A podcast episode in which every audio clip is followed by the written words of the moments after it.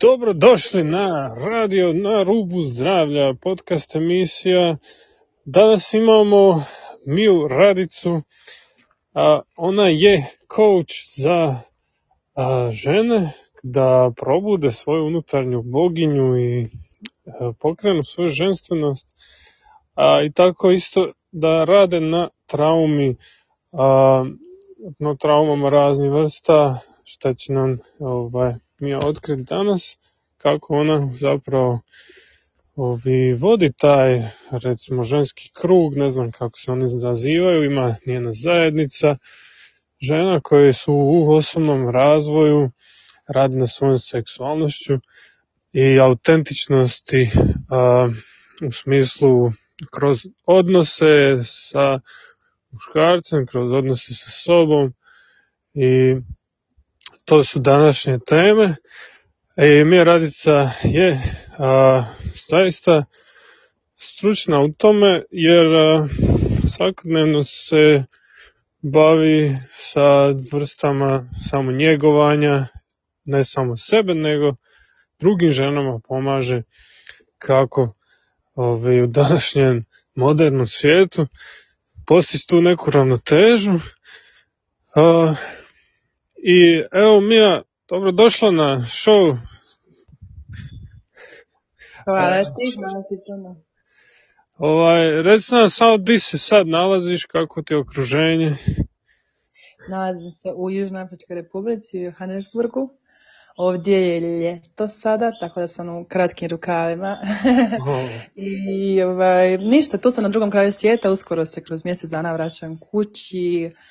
I fora je malo promijeniti ovaj environment i malo biti 2 puta godišnje na ljetu, zaista mi to paše, tako da tu sam ti. Znači, u Africi si sada. Evo, ja sam u Kaštelima, i jako zanimljivo da se možemo tako lijepo povezati na našem jeziku, naši slušatelje, doniti komad kulture, energetski gledano, ja vjerujem da to tako funkcionira, da se ljudi spajaju malo na daljinu. Vidjet ćete danas da Mija je jedna žena sa bogatom pozadinom i iskustvima, i ja bih te pitati samo, reci mi, kako si došla uopće sad do Afrike i kakva ti je općenito sad situacija u životu. Hajde doći nadalje. Do Afrike sam došla vrlo jednostavno, zato što moja sestra tu živi, tako da sam došla zapravo na familijarni posjet. I posjetiti svoju malu nećakinju i svoju seku i čisto malo biti s njima u njihovom životu. A pošto radim to što radim online, pa mi je to jednostavno dozvoljeno da se krećem i održavam svoj posao i u kontaktu sam sa svojim klijentima, što je fenomenalno, pogotovo za mene jer imam takvu prirodu da volim vidjeti, volim mijenjati okruženje, volim različite vegetacije vidjeti. To mi je najfascinantniji dio bivanja u Africi, mi je to što je sva vegetacija drugačija. Znaš, nisu lipe, nije klasika, dalmatinska, nego baš nešto potpuno drugačije i baš uživam u tome. Tako da tu sam trenutačno, uz to bavim se intenzivno svojim zdravljem, zato što tijelo to traži, od mene imamo nekih malo izazova, ali baš mi je super što znam sve što znam, jer onda mi to toliko pomaže da prođem kroz to baš mekano i sa puno svjesnosti i prisutnosti i strpljenja, tako da to je nekako trenutno fokus mog života. I uz to paralelno radim sa svojim klijenticama online jer ih obožavam, jer je tako lijepo raditi s ljudima koji ti se sviđaju, s ljudima koji ti zaista prijaju i koji tebe žele. Znači, nije me neko odabro manje više, ne odabiru mene ljudi tek tako, i to mi je jako drago jer imam osjećaj da je onako, imam specifičnu vibru i da onda ljudi dođu koji se zaista s njom rezoniraju. Što je tako divno i hvala Bogu na Instagramu, jer ne vjerujem da su prije ljudi mogli biti tako selektivni međusobno, a sad gotovo imam feeling da imam zajednicu prijatelja istovremeno. Tako da, to ti je taj moment. Da, predivno je to kad se neko ostvari u toj domeni gdje radi svoju svrhu, svoju strast, kombinira u smislu da je to neki dodatni prihod ili potpuni prihod, ali dosta nas tu slušatelja, ja ciljam na te ljude koji su definitivno neka vrsta ljudi što teže samoodrživosti, samozapošljavanju i tim alternativnim putevima života na rubu mentalnog, na rubu duševnog, fizičkog zdravlja, u smislu da danas dolazimo na te teme zašto smo došli do tog nekog ruba mentalnog sloma i tenzije, zašto su tako muškarci frustrirani i postoje toliko ljudi što su aseksualni i nekako su se udaljili ti spolovi, muški i ženski odnosi, više se kao i rijetko naći neki zdrav odnos, funkcionalan brak ili tu neku samo harmoniju u jednom tijelu sami za sebe, da imamo žensku i mušku energiju izbalansiranu. Šta bi ti rekla da ovako se ističe kao neki veliki problem društvu što se tiče seksualnosti? Ovo je baš ona tema, mislim, koja svakog dira na toliko razina, individualno i kolektivno. Mislim da stvarno to što si sam baš lijepo rekao, ono, da brak, da zajednica, ali mi prvenstveno nismo ni sa sobom dobro i onda se događa taj moment da ne znamo niti kako ući u kontakt, a kamoli uđu u kontakt na koji potpisujemo da ćemo cijeli život biti. Što mene osobno jako rastužuje, mislim da živimo u jednom dobu gdje je taj... Znaš kako bi to rekla? Imam osjećaj da je svijet pun tinejdžera.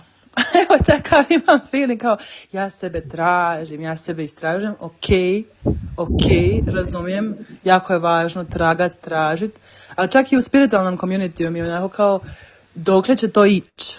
Kad ćeš ti staviti svoja dva stopa na zemlju i reći ok, imam traume, svjesna sam svojih trauma, ali trebam živjeti. Trebam biti prisutna, trebam sada stvarati iz ovog mjesta. Dakle, znaš, mislim da ima jako i u ovoj našoj zajednici, sam da zatvorim vrata, mislim da u ovoj našoj zajednici isto dosta tih ljudi koji kao da odbijaju sazrijet. Znaš, mama mi je kriva, tata mi je kriv i tako do vijeka, je neko drugi kriv. Ja radim na sebi, ja kopam po sebi, kao ali... Da bismo stvarno došli do neke integrirane seksualnosti i sebe kao bića, da je integrirano i bijesa i ljubavi i tuge i svega, mislim da je prvenstveno potrebno na tjelesnoj i utjelovljenoj razini znati da smo već stigli. Šta s time mislim? Mislim s time da mislim da se ljudi danas gube zato što ima jako malo strukture u društvu. Imaš ljude koji su, znači, toliko ima tog interneta, toliko tih informacija, sve može biti, ništa ne mora, seksualnost je fluidna, budi što hoćeš, kako god da se osjećaš, šta god misliš, to je, šta god ti misliš, to je znanost. Znači, ima taj cijeli jedan aspekt kao da smo dosta neuzemljeni kolektivno. I ja razumijem da je to jednostavno potrebno, da se faza svakako događa u kolektivu s razlogom. Ali isto tako, mislim da nam svima fali malo onako, aj sidi sekund, osjeti stopala pod nogama, udahni par dubokih udaha i ono, saberi se. Ukratko. Znam da me nisi pitao, da si me pitao za seksualnost, ali mislim da je ovo važno spomenuti prije nego što idemo iti jednu drugu temu. Mm-hmm. Da mislim da ljudi trebaju doći u kontakt sa svojim fizičkim tijelom i ne na način poroci, idem slušati svoje tijelo, idem se drogirati, idem piti, idem ovo, idem ono, nego na način kao disanja, u kojoj, kako si me lijepo ti na početku pitao, u kojoj sam prostoriji, šta vidim oko sebe, kakav mi je dah, ono, te bazične stvari, ja mislim da ljudi danas jako daleko ciljaju, a ne znaju da su im stopala i guzica. Eto. Da, pa gledaj ovako, mislim, mogu sad ubaciti malo svoje neke ranjivosti, otvorenosti u smislu svoje prošlosti, Da, ja sam definitivno bio muškarac zarobljen u svom tijelu, u smislu sam se sramio svog vlastitog penisa i čak stražnice, jer je kao prevelika ili nešto tako. U meni u glavi je bilo sve šta bi ima mišića, premalo mišića, a šta se ističe, to mi je bilo ono disproporcionalno u mojim očima nesigurnost. Tako na primjer sam dosta godina skriva svoje tijelo i oblačio nekao kesastu robu da mi se ne bi slučajno vidio penis. I baš ono 20 godina, ja sam jako dugo vremena živio tako, baš ono ne interakciju ima s nikakvim dijelovima svog tijela, ne daj Bože nisam ni na masaže isa, niti sebe dira, neistražen dio mene ono do tek nedavno, ima par godina. I mogu ti reći, tih 20 godina kao depresije, samo 3 godine rada na sebi je već nekako ili ti 20 godina preokrenulo na glavačke, da sam naša i partnere i naša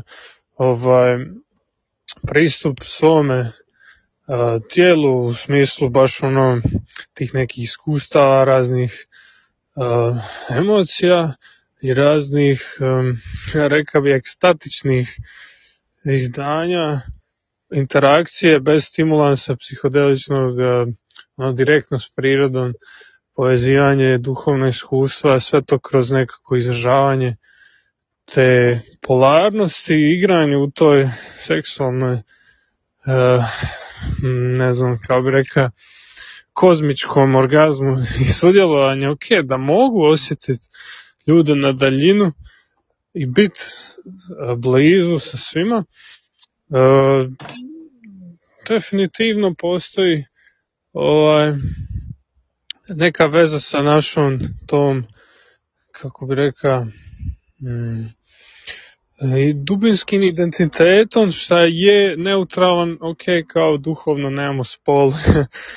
Ali prije toga ja bih rekao da ga imamo u fizičkom aspektu. Upravo to, baš si to lijepo rekao, jer ja mislim da danas preskačemo taj korak. Kao, znaš, ja sam nebinarno biće, Božije biće, sve to skupa. Da, naravno da jesam, mislim se Bože, u suštini ja sam ono duša i neću se zvat Mija i šta ja znam što ne, ali samo taj moment kao we know that, znamo to, ali da li znamo ono, baš to što si ti rekao, šta mi je između nogu, di mi je stopalo, da li se, kako se osjećam u odnosu na muškarca, na ženu, kako se, znaš, ono, kao jako puno je tog nekih aspiracija do te ekstaze koju si spomenuo, ali ja ti moram reći, u moje ime, meni je život stao, ono, sve se posložilo u njemu automatski, odnosno ja sam se posložila u njemu kad sam prestala ganjati ekstazu i samo počela biti tu.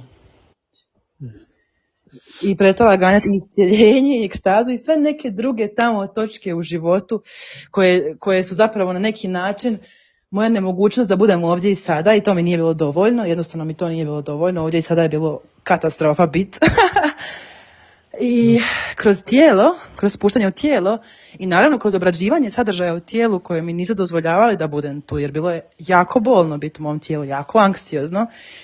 I moram ti reći, s obzirom na bolest i dalje, ali ja imam neki cijeli moment utjelovljene ljubavi, i to sad kad kažem zvuči apstraktno, a konkretno to znači mogu biti sa svojim tijelom no matter what, šta god da se u njemu događa, šta god da ja u njemu proživljavam, da li mi srce lupa 1.000.000 na sat, da li mi je kratak dah, da li sam anksiozna, ja sam tu. I onda kad si tu, shvatiš koliko toga se već tu događa i koliko nema potrebe da nigdje ideš, ni u Amazonu, ni na ayahuasku, ni na ovu ples, ni na onaj ples, možeš, sve je dozvoljeno, ništa to ne znači da to ne valja. Nego samo taj moment kao, ajde da prvo odem u sebe. Ajde da prvo vidim jesam li u tijelu. I da onda iz tog mjesta vidim koje su moje potrebe. Mm-hmm. Da, nekako odvajanje od čak svih okolnosti. Ja bih rekao da, evo recimo opet, najdraže mi je dati primjer života, jer je to jedino što mogu. se osloniti da je stvarno, barem u jednom iskustvu, možda nije 2000 subjekata testirano, ali ja jesam jedan veliki subjekt i mislim da ta neka čuda što se dese, kao to ne možeš replicirati i onda dokazati da je to taj mehanizam. Po definiciji čudo je neponovljivo, a ako želite utjelovljeno i nekako bez obzira na okolnosti i rezultate izvanka, da možete doći do tog mjesta u sebi, biti tu i sada, onda vam ne treba ništa. Da, ništa. Manje više ništa. Da, nema ovo. A sve moći. Nije da ja govorim sada da ne trebaš ništa. Mislim, mene stvarno, ja smatram da svako ima neku svoju fazu razvoja, fazu zanimanja, fazu interesa, fazu otkrivanja i ja sve to podržavam. Samo mogu reći da ja u trenutku kad sam se spustila u tijelo, moje potrebe za nekim izvanskim akcijama koje će mi pomoći da se spustim u tijelo su potpuno prestale. Jer sam, i to je zašto ja obožavam ovaj rad koji radim i zašto sam tako strastvena u njemu i zato što je jednostavan. I danas je jako fora, jako ono cool, jako in, jako moderno. Ja sad govorim o našem ovom community, o nekom ljudi koji rade na sebi. Imat imidž, imat isto koji ono, koji i drugi ljudi u religijama, ono, i nekakva stvar kao vidi koji je moj imidž. Ja idem ovdje, ja radim ovo, ja uzimam ovo, ja se ovako ponašam. I u jednom momentu, moj bivši dečko mi jedan put baš lijepo rekao bio, ja sam bila nosila onu ogrlicu od ayahuaske i sama sam se nešto kitila s nečim, uglavnom, ukratko. I on mi je samo bio rekao kao, a ko si ti kad to sve skineš? I taj moment mi je bio onako, Isuse Bože, pa da, ko sam ja, ono, baš dobro pitanje. I uhvatila me znatiželja i od tog momenta nadalje sam počela zapravo istraživati istinski ko sam ja. Ko sam ja kad maknem sve ornamente, kad maknem sve šamanske prakse, kad maknem sve što znam, ko sam ja i šta ja osjećam u tijelu. I to je moja svakodnevna praksa sada. Da. Zanimljivo. Ja definitivno sam i ja na početku kad sam počeo ići u tim krugovima alternativnih voda se mjerija sa to nekom vanjštinom i onda na kraju čak sam gleda ako nije moda i kako osoba izgleda, možda je kako on je kuća, znaš, ako osoba živi možda ako živi u šumi i zaista, znaš, ima svoj vrt. Ako ima svoj vrt, znaš, i onda održio živi, ma to je sigurno najčišća osoba na svijetu, to je to. A kad ona puši travu svaki dan, nema ništa. Mislim, nemam ništa protiv toga, ali upoznala sam puno ljudi koji žive u šumi, a ja su nespojeni sa sobom i s Bogom. I tako zanimljivo, jer ja ovo sad snimam, baš iz lokacije, gdje neću otkriti točno koja je lokacija, ali to je jedna šuma gdje čovjek živi nekako van sistema totalno. I gradi kuće tu od drva oko njega i sve to na ruke radi kao. I na prvu kad sam ja tu došao, wow, znaš, to je to, sad idemo vidjeti stvarno kako se tu radi, bla bla. I opet, kao i prije, kao i u Blatuši, neko selo Blatuša, jer samo dođeš do nekih spoznaja i vidiš, izgleda to jako dobro, ali,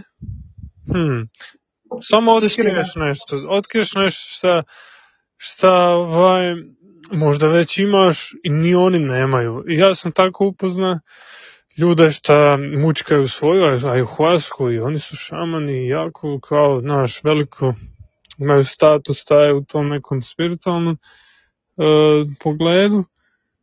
I onda sam živio s njima par dana i ja gledam, pa sorry, ja nekako ne vidim da se tako to mjeri s te strane, jesi li duhovan po tome kako izgledaš duhovno i po tome koliko ti je alternativno uređen vrt. I onda gledam sam sebe, ok, pa šta ako ja, evo, Boško Ivić na ovoj planeti, na ovom tijelu, postigne tu kuću, tu ženu, tu prihode, sve sa svoje strane online ili svoj vrti savršeno zdrav, jedem sa svoje zemlje, bez pesticida i stalno imam psihodelije oko sebe isto. To.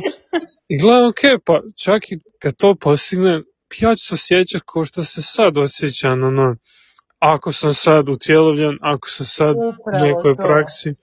Upravo to. Ja uvijek kažem, to je taj moment, stigla sam.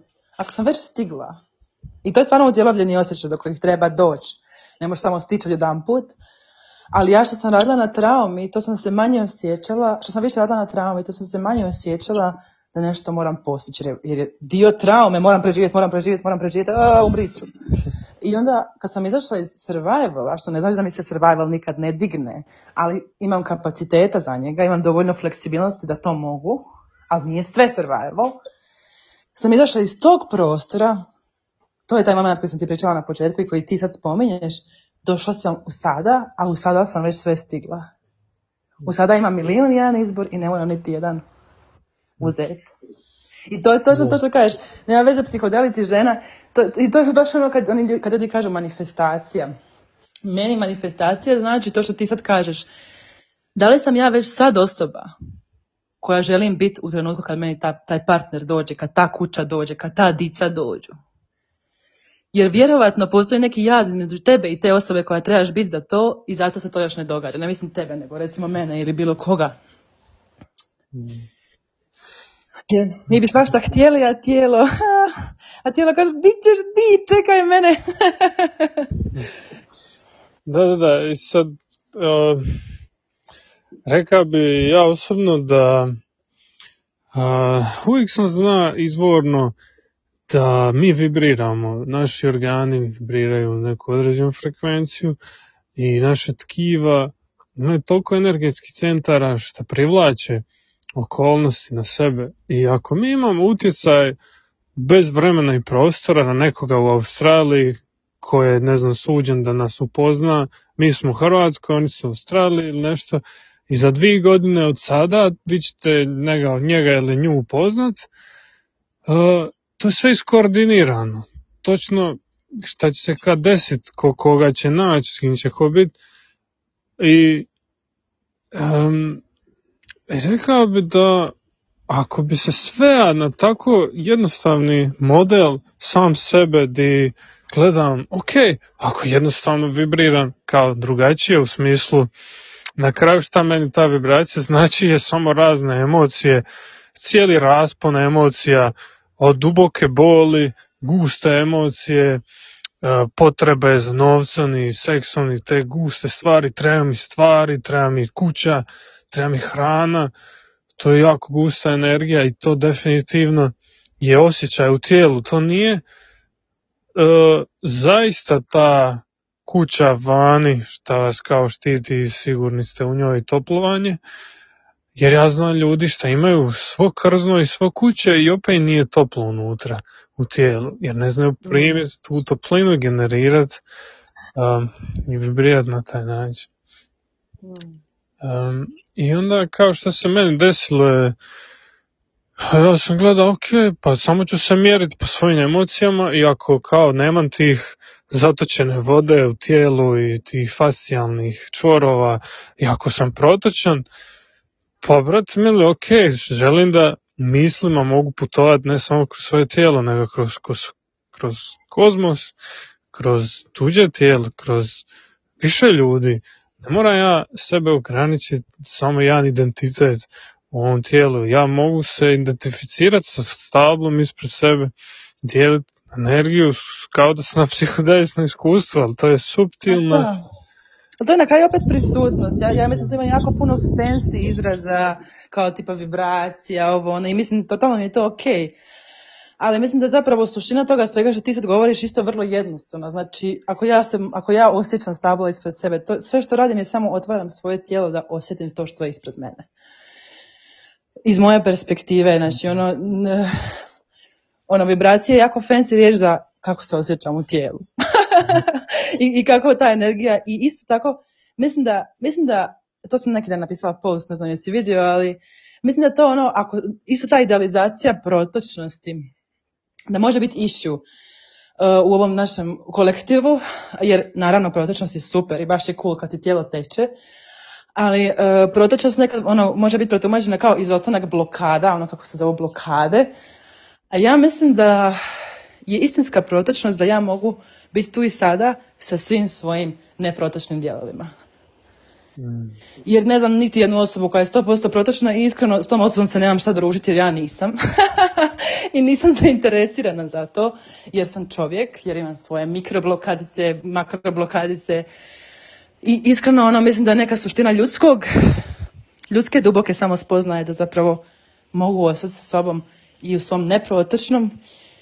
I iz moje ženske perspektive predati Bogu dio te neprotočnosti i reći evo ti ja ne znam šta sa ovim. Eto, to ti je moj neki uvid na vibraciju, zato što puno puta sam čula kao njegova vibracija je niska, mislim se, znaš, je da, i prosvjetljeniji od tebe u tome svemu skupa. Stvarno ne mora znači da ako si u gustišu da nemaš svijest o tome. Ja mislim da je samo pitanje da li imam svijest o svemu što se događa, i dok sam u gustom i dok sam u... Jer jednako toksično može biti u visokim laganim vibracijama i biti neuzemljen. To može biti podloga za bolest. I vidiš, sigurno vidiš oko sebe ljudi koji su na taj način nezdravi i neprotočni. Di im fali maternica, di im fale noge, di im fali guzica, di im fali cijeli taj donji dio. Da, a evo, ima tu sad milion misli oko toga šta bi mogao, kako se izraziti.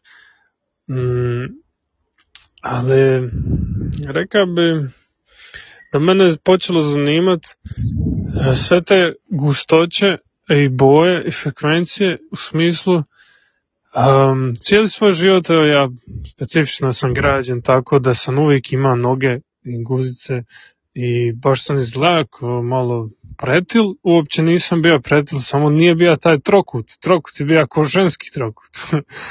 I orijentacija mi je bila energije prema dole, sve sam spuštao prema dole kao uzemljavanje, samo hrana i samo kao tu su obitelj i ništa drugo, ništa uzbuđenja. Tako je bio moj život i sad u međuvremenu se cijela moja anatomija promijenila i doslovno energetski sam izgubio, ne samo energetski, nego fizički, kao iz guzice su mi ošle tkiva u ramena i energija mi je otišla u štitnjaču i više gore u neke te lakše vode i totalno moja fiziologija, moja taj neki što sam prije imao pretjerano rekao bi ženskasti stav, glas i način komunikacije, pretjerane empatije, hipersenzibilnosti i takve stvari, i to sam predominantno ja bio 90% mog života. I, super, lijepo da to tako vidiš. Baš mi je jasno jer studiram tu neku anatomiju, energetsku anatomiju, i Caroline Mice je jedna od poznatijih tu, Cindy Dale i te neke strane autorice što su napisale čisto kao anatomija duhovnog tijela i meni je to otkriće samo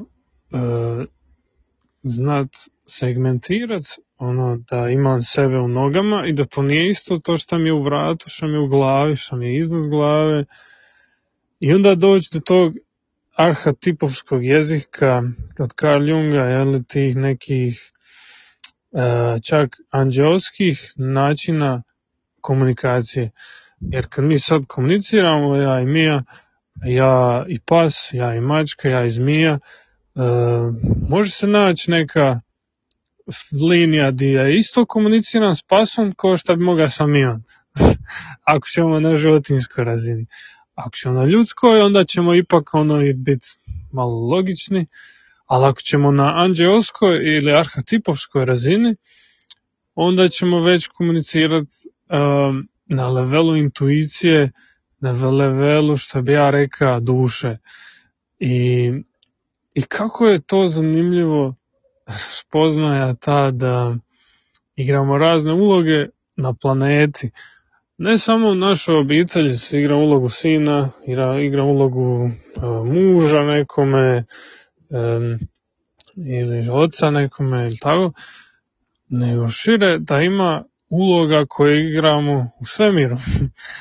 Igramo i Boga sa malo B, sa velikom B, ili Boga sa svim, veliko B, veliko O, veliko G, tipa da sam ja to kao jednako ko svemir. Ali baš sam slušao neki drugi podcast jučer i spominjali su tu duboku studiju ko sam ja.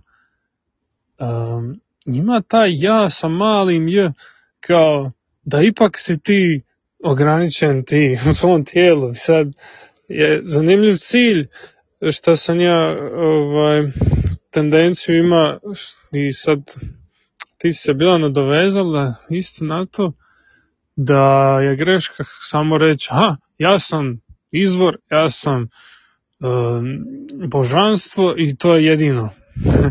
Da. Nima taj ograničen ja koji nije jedno sa stablom, nego je samo jedno sam sa sobom i nikim drugim. Da, i mislim da toga fali, zato to i naglašavam. Da. I isto ima taj aspekt gdje se tu ne slažemo ti ja, što je sasvim ok, ali ja ne smatram da smo mi Bog na niti jedan način. To je nešto što sam prije vjerovala, ali što je više vrijeme prošlo, nekako sam se, mislim, ne kažem da ne postoji fragment Boga u nama, stvarno ne kažem da to ne postoji, to bi nazvala dušom, ali ta iskustva, ja sam s vremenom postala jako ponizna pred time da to imenujem, zato što sam na neki način konkretno upoznala Boga i čisto mi je taj moment gdje se poistovjećujem s tako velikom silom je jako, jako nekoherentan sa osjećajem koji imam u svom biću. Tako da moja namjera je bivanje u tijelu i povezivanje sa božanskim, ali ne poistovjećivanje. Mm-hmm. Dobro, ajde, znaš, smo neku nit, ti bi se mogli svađati danima. Mislim, nije stvar svađanja, samo da ja sam htjela imenovati, pošto sam gost, htjela sam imenovati svoje viđenje toga. Stvarno mi ne smeta da iko ima drugačije viđenje. Ne, baš je normalno i prirodno. Ja kad slušam neki podcaste, baš sam primijetio, ali da oni uopće ne izbjegavaju ta polarna mišljenja, di ja na jednom ekstremu, drugi na drugom, i čak bude vatrano malo. I kao ok, to samo nekad se debate, ako se ta energija i nekad ako je raspoloženje da se u tom smjeru ide, ali ja nisam baš taki govornik, volim opoziciju i drugačija mišljenja definitivno, i to se nekako vraća na te blokade što se ti spomenjala, da su one ok, jer blokada ti je ko kad zabiješ, ne znam, brokvu, to ti blokira si, dobro, dobro će držati taj blok. I sad te ranjivosti isto će biti odlična vezivna tkiva jedni druge, kako bi mogli ne manipulirati, nego povezivati se preko tih slabi točaka. Jer mogu ti reći da sam ja bio prečvrst i prejak kad sam bio najusamljeniji i najviše antisocijalan i depresivan, sam bio prejak mentalno i ne lomljiv, ne možeš me slomiti. I to je neka neranjivost šta nas baš zna odvezati.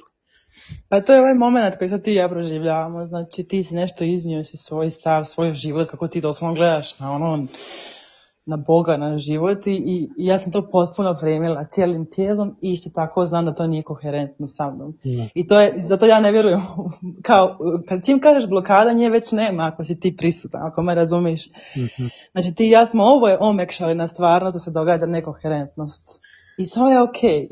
Ja osobno ne osjećam blokadu u komunikaciji radi toga, jer smo oboje omekšali u tu stvarnost. Da. Jel ti ima to smisla? Da, ima mi smisla definitivno, ali evo ja tražim nekako finu liniju između toga da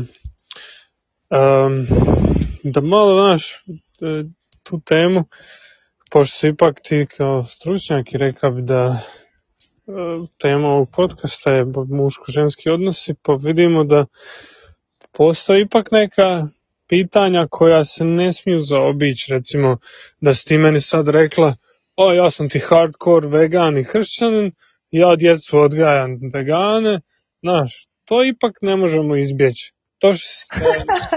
Nisam ti hardcore vegan, nisam. Bila sam.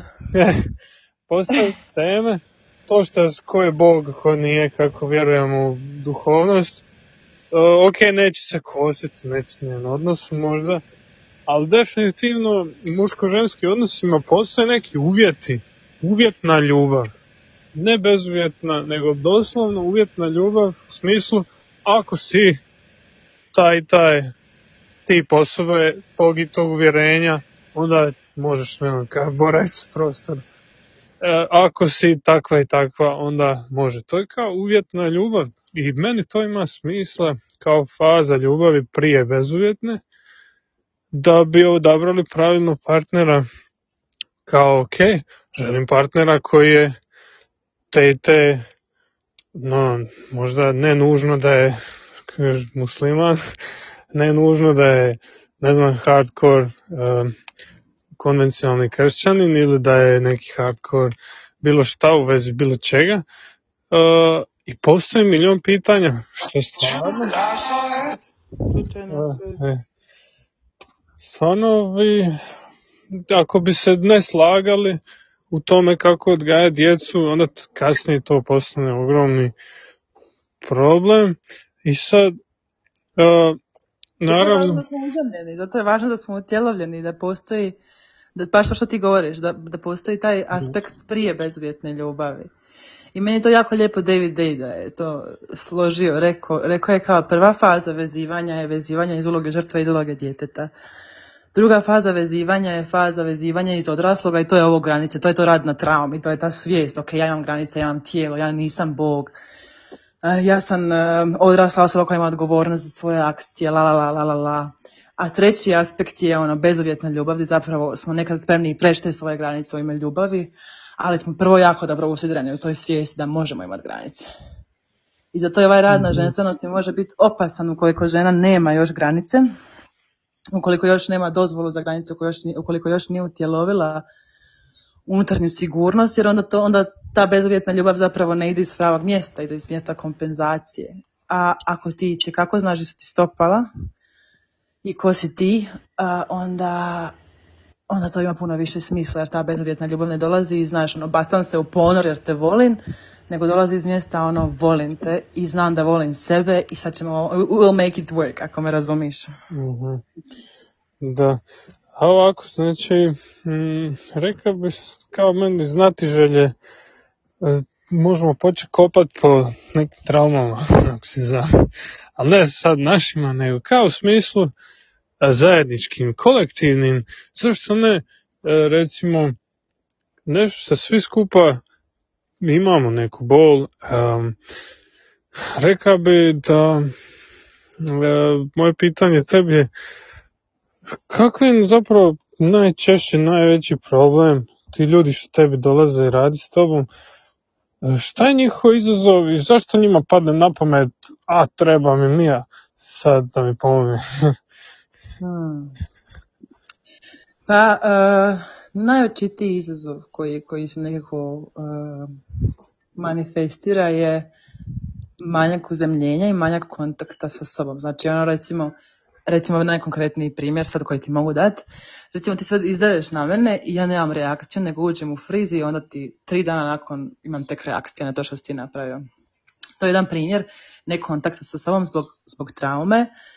I sad ljudi imaju razne verzije ovoga što sam ti sad ispričala, od toga da ne reagiraju, do toga da preagresivno reagiraju, do toga da samo bježe iz odnosa u odnos. Milijun i jedna verzija te priče, svako ima svoju boljku, ali to je nekako razlog, znači fali mi moje tijelo, fali mi da poznajem sebe i to su najčešće ljudi, moji klijenti su vrlo često ljudi koji su već radili na sebi, koji su dugo u meditaciji, duhovnim praksama, koji su bili posvuda, ajmo to tako reći, I nigdje nisu našli taj ono zadnji komad slagalice. Sve znaju, sve su prošli, sve prakse znaju. Terapeuti, psihoterapeuti, mnogi psihoterapeuti mi dolaze. Sve znaju i opet ne mogu biti žena u svom odnosu. Ne znaju kako poštovati muškarca. Ne osjećaju se sigurno u svom tijelu. I to mi je tako fora, zato što ja vrlo dobro znam da svi ti aspekti njihovog rada na sebi koji su ih doveli do mene su itekako važni i utjecajni. I onda dođu kod mene i kod mene se dolazi integrirati stvari. Kod mene se dolazi u onaj osjećaj što sam ti rekla na početku, stigla sam. Znači kod mene ne idemo dalje kopat na silu, nego kažem ček, ajmo prvo mi to sve lipo integrirati, ajmo mi to prvo lipo sve živit, svaki dan, biti dobro sa sobom i ajmo mi onda ponovno doticati neke traume. Tako da, ljudi koji su spremni na sporost, na nježnost, na uzemljenje, koji ne žele biti opsjednuti svojim blokadama, nego žele sjesti u svoju sigurnost, sjesti u ono što je već dobro u njima. I onda iz tog mjesta osnaženi navigirati kroz traume. To je moja klijentela koja je spremna prestati osuđivati sebe što su ljudi. Ukratko, evo. A opet istovremeno ima namjeru napredovati. Znaš, nije da ja navijam za stagnaciju, ali mislim da je vrlo važno da kažemo gdje smo počeli, da bismo mogli nastaviti dalje. A puno ovog duhovnog rada je kao namjera, koja ti je namjera, idemo dalje, idemo napredovati, idemo skinuti ovu blokadu, idemo skinuti ovu traumu, ajde, ok, ali možeš ti prvo prihvatiti da je ta trauma tu, da si ti tu, da ti ne znaš poštovati svog muškarca, na primjer. I prvo se vrlo dobro povezati s tim osjećajem i prvo vrlo dobro imati suosjećanje za sebe, da, ja ga ne poštujem jer sam, tako mi je nesigurno biti kao muškarca, da ono, ne znam kako se to radi. I onda, iz tog mjesta ja sam osobom bi radila na sigurnosti koju ona osjeća sa sobom i sa mnom i sa Bogom i sa životom. I tu bi se vrlo brzo počela mijenjati njena mogućnost da se osjeća sigurno kraj svojeg partnera. A da onda ne pričam da će iz te sigurnosti se roditi i poštovanje i ljubav i inspiracija i sve što se treba roditi. Tako da, znaš, ne može se pričati o partnerskim odnosima, po mom mišljenju, odvojeno od utjelovljenja, jer koliko sam ja utjelovljena u sebi, toliko ću moći biti utjelovljena u kontaktu s tobom. Da. Pa, evo naš tipično sad moje pitanje kad bi ja sluša, ovo je znači majstorica, učiteljica ovih partnerskih odnosa, ka sigurno mogu njoj platiti i onda da nađem momka. To ću nije nešto mogu. Jer ti si matchmaker, jer ti omogućavaš ženi da privuća idealnog muškarca, to bi stereotipično bi se očekivalo takvi rezultat. Pa ono što ja omogućujem ženi je da toliko duboko sjedne u sebe, da toliko je sigurna u sebi, da je jako vrlo moguće da će magnetično privući nekoga koja je baš meč za nju. I to je jednostavno tako prirodno, ali to je stvar naravno koliko je žena na to spremna. Ja to nikad ne bi garantirala nikome, zato što ja nekad to za ženu iskreno i ne želim. Nekad je trenutak u njenom životu da ona samo treba biti ok. Znači ono kad je požar. Nekad se samo treba ugasiti požar. I onda ići u kontakt. Tako da, naravno ako žena dođe s tom namjerom, ako je spremna na to, ako će ona, to sve ovisi zapravo o tome koliko njeno tijelo u kapacitetu da primi partnera. Jer ja nisam magični štapić, ja imam samo ono, prisutnost i kapacitet da pomognem ženama da budu više ja, više one u tom smislu mislim. I iz tog mjesta ako je ona spremna doći sigurno sve što je treba i to je ta magičnost ženske energije što žena manje radi u smislu ne konkretno ide na posao nego što manje radi u životu što manje mikromenadžira to je više toga dolazi u život jer je više meknar, ima više prostora da primi. A mnoge žene danas idu po partnera, što naravno nije uopće ženska energija i vrlo teško ćeš naći nekoga koji je stvarno dobar za njih iz mjesta kužeš ganjanja. Najbolja riječ ikad. Da. Imao sam popratno pitanje. Znači, pričali smo o ženama koje su recimo na mjestu gdje nisu 100% dobro sami sa sobom i onda misle da će ih ispuniti taj partner. I nije to samo za žene, normalno da muški imaju istu situaciju gdje samo kad bi nju dobija to bi bilo, sve bilo lakše. Samo bi te fali žena i sad Naravno, projekciramo te nedostatke, neko više, neko manje, na partnera. Da li ima drugi ekstrem gdje neko ekstremno se ide osloni sam na sebe i kao ne treba mene niko, sve ću ja sama. Ja se to... Toga ima jako puno danas, zato što je to jako, to je kao reakcija na onu međusobnu ovisnost koja je postojala prije feminizma u muško-ženskim odnosima i sad postoji reakcija ne treba meni niko, ali to je jako, jako zapravo pogubno i za ženu i za muškarca, jer to utječe na naše psihofizičko zdravlje sigurno. Znači, ono, ako ja kažem da meni ne treba niko, a čovjek sam, onda sam jednostavno u zabludi. To nije stvarnost. A pogotovo da ne pričamo o biološkom aspektu i aspektu biologije koji nas je, gdje smo dizajnirani od Boga da, da muškarac ulazi u ženu. Znači, kao matematički smo napravljeni da budemo u kontaktu muško-ženskom, se govorimo, ali naravno i drugim kontaktima. Tako da meni je taj moment, ja ne treba, možda bi bilo ljepše da osoba koja to osjeća, da kaže ja sad nisam u kapacitetu za kontakt, jer to je stvarnost. Ili ja ne poznajem siguran kontakt, pa se bojim svakog kontakta. To je stvarnost traume. Nije stvarnost traume da ona ne treba nikoga, stvarnost traume je da njoj, da je jako teško do toga doći zbog traumatskih iskustava iz prošlosti. I onda mi, to je najveći, sorry, samo da ovo kažem, to mi je najveći, najveća boljka mi je vidjeti kad u današnjem svijetu se od toga pravi identitet. Znaš, a ona je avoidant, a on je anxious, a ona je takva, a ona je samostalna, a ona je potrebita. Ok, samo sekund. To nisu naši identiteti suštinski, to su traumatski identiteti koje smo izgradili. I ono što ja zapravo volim ponuditi ljudima je da kroz moje iskustvo, kroz moju prisutnost da se vide van tog traumatskog identiteta. Mm-hmm. Da, spomenula si jako zanimljivo attachment theory, sad baš čak i googlam to da vidim koji je autor, stilovi kako se vezujemo s drugima. Ja sam to bio isto nešto studirao, ali rekao bi da ja sam baš dobar primjer tog nekog muškarca koji je bio odvezan i baš najveći izazov moj životni zauvijek je bio kako se poveza s ljudima.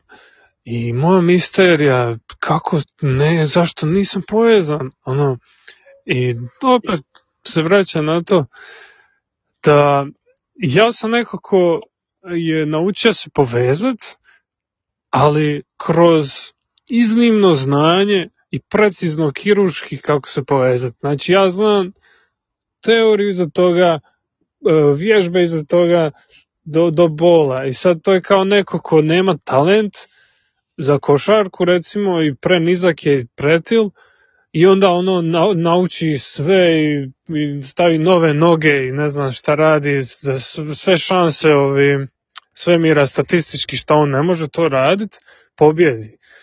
Tako ti sebe vidiš, jel? Ja sebe vidim iznimno hendikepiran sam bio slučaj, ja sam imao Asperger sindrom, ja nisam mogao percipirati, moj mozak nije uopće mogao vidjeti signale ljudskih emocija. Ja sam bio testirao sebe i gledao izražaje lica i ono što je gnjev i ono što je sreća, ja to nisam mogao razlikovati. Ta kognitivna behavioral terapija što sam malo googla i proučava i na kraju skužio sam da sam ja sad postao majstor te terapije, koliko pozadine imam u tim knjigama duboko korijenjen. I toliko prakse u socijalnim interakcijama i muke privlačenja žena, ja sam neko ko je išao u red pill taj society, kako se zovu, to su muškarci koji se nalože na to da mogu prilaziti ženama na ulici, da mogu, znaš, sad imati puno dejtova i iskustava i raditi na sebi. Ja, to je taj čir. Da, i sad ja sam bio u fazi gdje bi baš intenzivno interakciju ima dnevno sa 15 žena, dnevno različitih, ono interakciju u smislu vidite na ulici, na bus stanici, ja bi došao i rekao, ono, smišno si ili nešto bi izvlačio iz dupeta, ono. I bilo je, to je ono praksa improvizacije, komedije i snalaženja do boli. Sam ja to radio 4-5 godina da bi se izvuka iz ekstremnog straha od društva, straha od svog svoje potencije i svoje energije i glasnoće u prostoru da zauzimam space. I šta si ti ja reći, sam tu attachment theory, nešto si ti spomenula. Ja sam došao tek toke faze masterije, izvanka te manipulacije. Ja sam mogao privući bilo koga i u kraju s njim i tako. I mogu ti reći da se ništa u mom životu nije promijenilo. Ja sam samo naučio trikove i došlo onda do toga da sam stupio u kontakt s nekim ovako nježnim, ne vojnički nastrojenim, tako reći, iscijeliteljima ili coachevima, što su mi rekli kao, pa Boško, ti si jedno malo dite, ono, kao još uvijek imaš te traumice, ono, malo plaći to i bit će bolje. I onda kroz neka držanja prostora gdje sam mogao osjećati još uvijek to svoje unutarnje ranjeno stanje, otkrio sam kroz pjesme ljubavne kako ja zaista autentično prilazim ženi i kako je mogu i zadržati na kraju koja je za mene. Kroz Olivera, na primjer. Kad on reče... Oliver je sve i kaže. I to meni donosi svu perspektivu toga ovisnosti, neovisnosti. I moja neovisnost je bila moj hendikep. Jer ja sam treba postati pod navodnike baš ovisan u smislu trebam te kao. I baš ono ranjivo... Baš ono kao da očajan sam, ono... Bez tebe ne mogu funkcionirati, ne mogu disat, kao te neke riječi što Oliver kaže, ono, ne, bez tebe nema ni sunca, ono, ti si mi sve, kao, znaš, ta energija meni je otključala, ono, da, znaš, to, znaš, mogu biti ranjiv. Kako je to važno za muškarce, pogotovo s našeg podnevlja, ono, hvala Bogu na Oliveru. Yeah. Mislim da je stvarno teško, čini mi se da je teško kroz to navigirati jer je tako, ono, tako je iskrivljeno viđenje, pogotovo u Dalmatinskoj Zagori, tako je iskrivljeno viđenje muškarca. Mislim, naravno postoje tu jako konkretne i kvalitetne stvari, ali znaš kad ono stvari odu ekstrem. Mislim, u Dalmatinskoj Zagori, generalno i Dalmaciji sada imam dojam da su svi malo ušli u tu ono progutaj govno i nemoj se žaliti, znaš, no totalno ranjivost, ono izbačena iz perspektive. Ranjivost je bolest, evo tako imam dojam da se to gleda, zato sam se ja morala maknuti iz Splita 5 godina, da se stvarno dobro ono sagradim izunutra, da se mogu vratiti, da mogu reći ono moja ranjivost je blagoslov, vi se mislite što hoćete, ono, svi pričajte ko muškarci, šta hoćete radite, ja ću cvrkutati, to je to. Ako me razumiš, nekako mi je baš onako, bilo mi je teško, iskreno bilo mi je jako teško živjeti svoju ženstvenost odrastajući u Splitu, jer nisam imala nikakve primjere i jer sam imala dojam da je splitska ono, scena stvarno do jako puno povrijeđenih ljudi, koji zapravo jako teško probavljaju ranjivost i nježnost. Evo, to je bio moj dojam i baš me zanima sad kad se vratim iz Afrike, sad ću tamo živjeti ponovno neko duže vrijeme i baš me zanima kakav će mi biti feeling i hoću ono koji ti imati nekakav revelation, jer stvarno bi voljela, kako da to kažem, vratiti se doma, ali onako kako stvarno jeste. Da, pa evo recimo,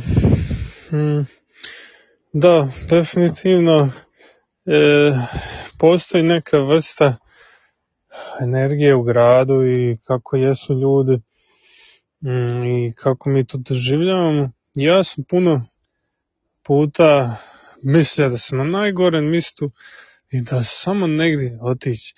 I onda sam odlazio sam svugdje sam bio, selio se i I kao, ok, nakon svi ti iskustva počeo sam obožavati Split i nekako da. Čak i te duboke neke rane i nefunkcionalne načine izražavanja, ono, ok, meni je to ta cijela definicija nefunkcionalno, samo ok, to znači da ima funkciju, ipak je tu riječ većinom funkcija. To ne je nekako mala neka, kao disfunkcija. Ok, da, znači da nečem služi, ipak funkcionira i to dobro, nije bez veze tu. I da gledajući to, meni je jednostavno humoristično, to kao neka vrsta drame. Ovaj moj veliki mentor, Paul Ček, on stalno spominje kako Bog voli tragičnu komediju, voli horror film, voli samo ono, ljubavni scenarij, romantiku, pa malo ratovanja, pa malo bolesti, malo zdravlja. Znaš, zašto mi tako volimo i sami gledati razne vrste filmova i u odnosima imati razne te po mogućnosti ne preekstremne ove varijacije, jer tako je nekako nama sočnije i ako bi bilo sve sad ono idealno, nekom je bio nazva. Nisam te baš čula bila. Da, nekom bio nazva pa nas prekinuo za sekundu. Ok. Ali svejedno moćemo, već je sad vremena tamo prošlo, moćemo ono zakrpati za kraj. Rekao bi samo da li možeš, da li imaš išta pripremljeno da ponudiš sa slušateljima? Trenutno tamo sam završila mini program Muza, to je mini program znači u kojem svaki dan šaljem po 20 minuta cirka audio na temu ženstvenosti, partnerskih odnosa i baš to kako živjeti kao muza i u odnosu s Bogom i u odnosu prema partneru i sa sobom i sa svijetom. To je trenutačno i bit će dostupno još nekoliko dana, košta 54 €, ali može žena povesti sebe i svoju prijateljicu, mamu, sestru, koga god hoće za tih 54 €. A u drugom mjesecu kad se vratim doma kreće dugoročni program, ali o tome više pročitajte na mom Instagramu Mia Radica gdje ću pisati uskoro o tome. To je to. Da. Hvala ti, ja te pratim na Instagramu i tamo vidim dosta imaš i pratitelja, ali imaš dobre ove objave, zanimljive uvide u ne samo rješavanje trauma i seksualnost, nego ono samo kako bi autentičan i nekako jednostavni probavljiv sadržaj. Uputit ćemo slušatelje, daćemo ćemo im link, tamo na tvoj Instagramu isto imaju u biografiji link na taj tvoj programčić, Muza, to je da sam par tjedana traje ovi iz Telegram vrsta grupe, ovi gdje se dajete podršku i te audio snimke i da, ovako ste žena. Definitivno istražite šta Mia radi. Imat ćete te sve informacije u opisu dole podcasta. I hvala što ste slušali danas ovo izdanje. Hvala tebi Mia što si bila s nama. Hvala ti Boško, bila mi je lijepo. Isto, nadam se da se opet nekad čujemo za drugi dio da snimimo ako bude dalje i prilika. Ali za danas je to. I to je bila epizoda sa Mia